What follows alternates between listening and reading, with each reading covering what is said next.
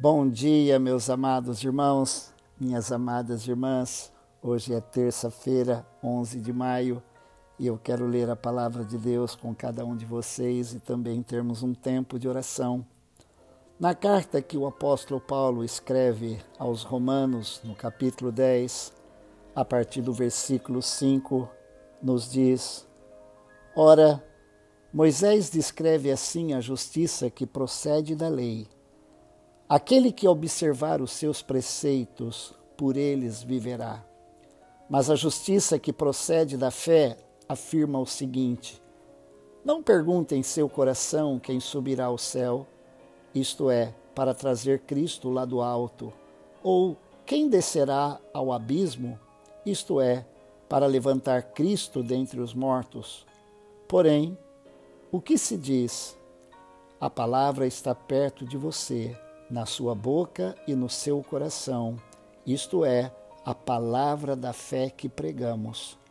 Se com a boca você confessar Jesus Cristo como Senhor e em seu coração crer que Deus o ressuscitou dentre os mortos, você será salvo.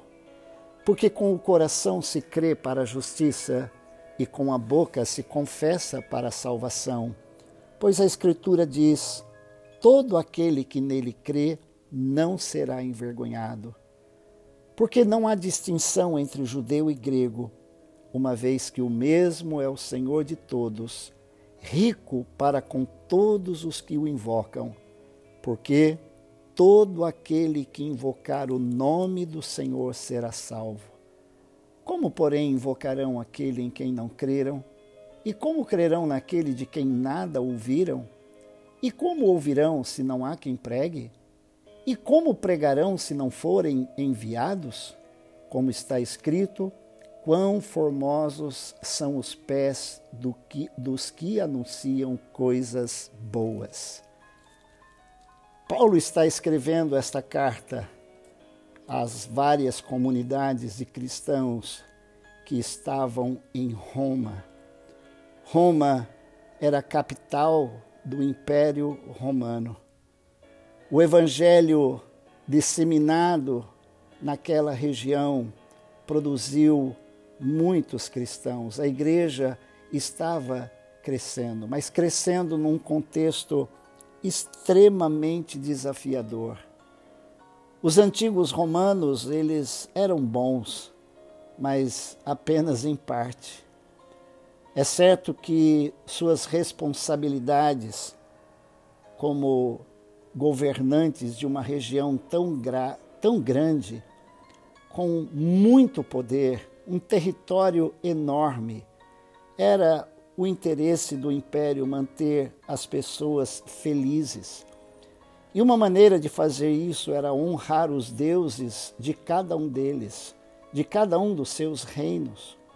Roma então construiu o panteão, que significa literalmente todos os deuses, de maneira que todos os grupos sentiram que o seu Deus era respeitado. Todos se sentiam bem com esse arranjo, exceto os judeus, a quem os romanos mantinham na Palestina, e os cristãos que se estenderam para além das fronteiras de Israel e naquela época já tinham se tornado internacionais. Mas os cristãos insistiam que somente eles adoravam o único Deus verdadeiro. Nos coloquemos no lugar do imperador. O que faríamos com essas pessoas? Sem dúvida, elas precisavam ser perseguidas. O imperador não queria que o seu império fosse destruído pelos cristãos, era assim que eles pensavam. Se, eles se o imperador permitisse a frágil estrutura do seu império multicultural seria destruído. Então, por amor ao reino, Roma teria que destruir os cristãos, eles teriam que ser eliminados. E nós conhecemos a história da perseguição dos cristãos. Muitos morreram no Coliseu Romano eram jogados para as feras, serviam de espetáculo. Cristãos foram usados como verdadeiras tochas humanas, besuntados com óleo, queimavam para iluminar as estradas. Meu, meu querido irmão, minha querida irmã, nos dias que nós estamos vivendo, nós precisamos ter a mesma mensagem que os cristãos tinham: Jesus Cristo é o Senhor. Nós estamos vivendo na mesma espécie de mundo multicultural, muito variado. Nós recebemos muitos benefícios dessa aldeia global que cada dia se torna menor. Gostamos de encontrar pessoas diferentes, nós aprendemos os seus costumes, gostamos de participar da sua culinária, mas nós somos cada vez menos desafiados a compartilhar a nossa fé. Por quê? Porque vivemos num mundo que está se tornando cada dia mais hostil à mensagem do Evangelho. A mensagem do Evangelho ela é tida como perigosa nesse mundo plural, Falar que Jesus é o único caminho para Deus se torna um grande desafio para nós. Mas os cristãos do primeiro século, eles não desistiram desse direito, mas humilde e agressivamente eles anunciavam que Jesus, não César, era o único Senhor do mundo. Agora é a nossa vez. Que Deus nos ajude a proclamar esse evangelho.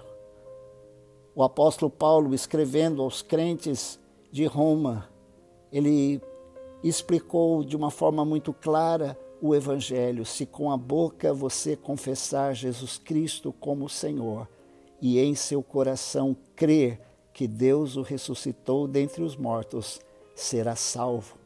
Porque com o coração se crê para a justiça e com a boca se confessa para a salvação. Pois a Bíblia, a Escritura diz: todo aquele que nele crê não será envergonhado. Que Deus nos ajude a viver a nossa fé diariamente e não termos medo de compartilhá-la, pedirmos sabedoria e graça de Deus para, junto dos nossos, primeiramente darmos um bom testemunho com a nossa própria vida. Muitas vezes nós não precisamos falar, mas precisamos sempre viver o Evangelho de Jesus Cristo. A nossa experiência com Jesus vale a pena viver e compartilhar. Que Deus nos ajude. Vamos orar? Amado Deus, querido Pai, obrigado pelo privilégio de estar com cada um dos meus irmãos e irmãs desse momento diante da tua palavra.